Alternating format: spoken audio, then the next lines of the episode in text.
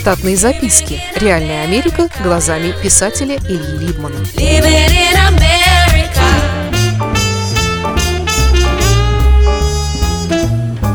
Про последнюю работу.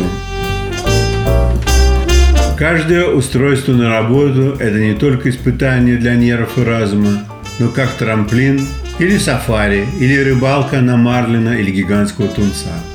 Оно собирает в тебе максимум умения показать себя с наилучшей стороны не только с точки зрения профессиональной пригодности, но и вообще среди посторонних людей.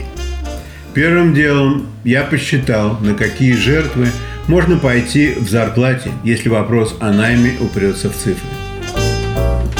Живя на Лонг-Айленде, пригороде Нью-Йорка, мне приходилось тратить два с лишним часа ежедневно на дорогу, которая включала в себя поезд и подземку. Хотя и говорят, что время в поезде можно проводить с пользой, читать, писать, слушать или просто спать, но это не всегда так здорово. Знакомые и доброжелатели сразу разделились на два лагеря. Одни говорили, что у меня дети дома не плачут. Время в дороге помогает спустить производственный пар, а вид из окон офиса с 30 этажа на Гудзон и статуи свободы предельно престижен для любого здравомыслящего человека. И поэтому я не должен делать глупого перехода на другую работу.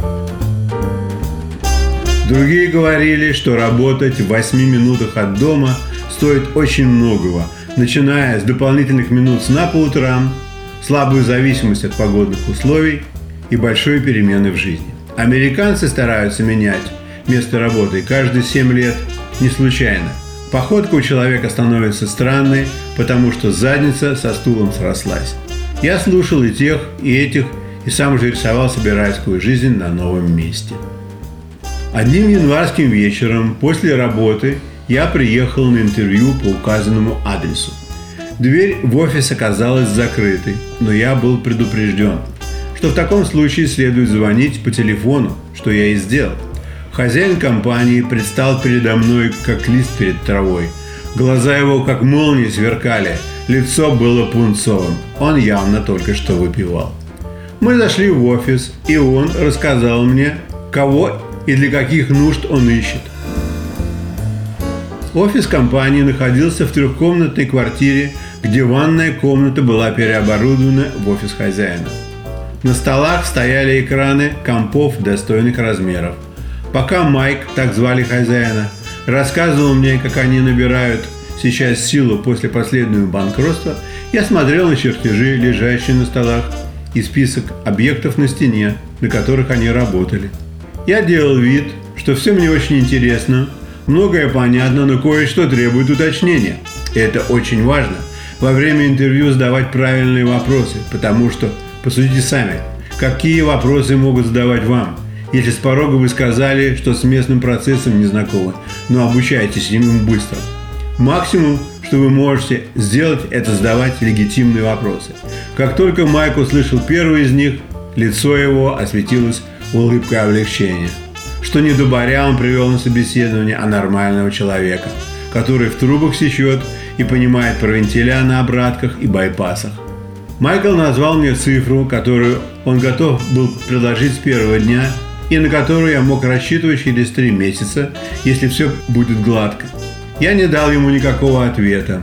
Этого он не ожидал, потому что человек ему нужен был уже месяц назад, и груз не сделанной работы становился все весомее. Я позвонил ему через три дня и сказал, что готов прийти и обсудить его предложение, если он даст мне третью неделю отпуска. Но даже если бы он и не дал мне неделю отпуска, я все равно пошел бы работать к нему, потому что мне опять хотелось испытать новое. Через три дня мы договорились созвониться и резюмировать нашу сделку. Через три дня я подал Ричарду заявление об уходе. Он никак не реагировал на него первое время, а в конце второй недели стал уговаривать меня не делать глупостей. Мне было странно услышать от него такое, человека предельно безразличного ко всему и уравновешенного. Я напомнил ему, как глубоко я был оскорблен когда-то за урезание моего жалования. Он сразу слегка воспрянул духом и сказал, что постарается мне вернуть его со временем. Я знал, что это профессиональная ложь и даже не стал ловить его на слове. а сказал, что мы славно собачились 15 лет, и теперь ему придется найти другого козла отпущения, но все равно я бесконечно благодарен ему за уроки, которые никакими деньгами не купить. На новой работе никто со мной не собирался цацкаться. Сразу после знакомства меня усадили делать что-то по образу и подобию. Занимаясь заказом оборудования, я сразу понял, насколько несовершенным путем здесь все делалось. Но решил бы продержать этот туз у себя в рукаве до лучших времен. К концу первой недели я выпустил первый лист, по которому сделали сборку за выходные дни. В этом смысле здесь работать было намного интереснее. От тебя действительно ждали чертежей, чтобы через пару дней собирать схемы из труб наяву. Негативная часть была в том, что приходилось много сидеть и есть сладостей. Этого было не избежать. Все дизайнеры были кругловатыми ребятами, и я таким стал через три месяца. Примерно в это же время я получил письмо от Ричарда с чеком на 10 тысяч долларов и предложением вернуться. Я послал ему благодарность за деньги и сказал, что больше не работаю совсем. Главным инженером и сохозяином с Майком был человек 40 лет от роду, который до этого работал брокером на Уолл-стрит, но семья его росла, а заработанных брокерством денег явно не хватало. Тогда он решил пойти работать в компанию своего дяди, простым рабочим, так как специальность знал со студенческих лет – как говорится, его пример другим наука. Через три года раз, так звали главного, откупил дядину часть бизнеса и стал главным по производству. Ко мне с самого начала он отнесся с подозрением.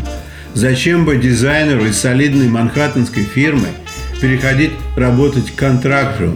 Да еще он жил в том же самом престижном районе, что и сам раз со своей семьей. У него было странное чувство юмора. Например, принимая нового человека на работу, он в лоб его спрашивал, нормальный тот или нет, раз решился сделать такой отчаянный шаг в своей жизни. У Раса не было своего офиса, так что мы все были свидетелями его словесных эскапад. Временами я сравнивал его шутки с речью диджея Хаварда Стерна, самого смешного из всех мною слыханных. Где-то через 8 месяцев работы я решил, что несмотря на то, что работа была мне не в тягость, но и радости особо я от нее не получал. И поэтому придумал себе причину для увольнения. Месяцев через 10. Так оно и случилось. Как заключение могу сказать, что бывшие русские не очень хорошо уживаются в корпоративной Америке по нескольким причинам. Как только они достигают определенного уровня знаний и мастерства, то не хотят быть даже высокооплачиваемыми подчиненными, а бросаются открывать свои бизнесы, не понимая, что быть хорошим специалистом и при этом бизнесменом – это вовсе не одно и то же. Но назад корпоратив для многих из них хода нет. Так и маются они рабами своей независимости, едва сводя концы с концами. Штатные записки. Реальная Америка глазами писателя Ильи Либмана. Читайте книги русского писателя современной Америки Ильи Либмана. В них живо и не скучно описываются нестандартные ситуации, происходившие с бывшими гражданами Советского Союза на фоне американского урбанистического ландшафта повести «Алиса» с Райкой, «Второе дыхание», «Время апельсина» и «Малыш 21 века» можно приобрести в интернет-магазине «Литрес» или на сайте писателя читаливы.ру.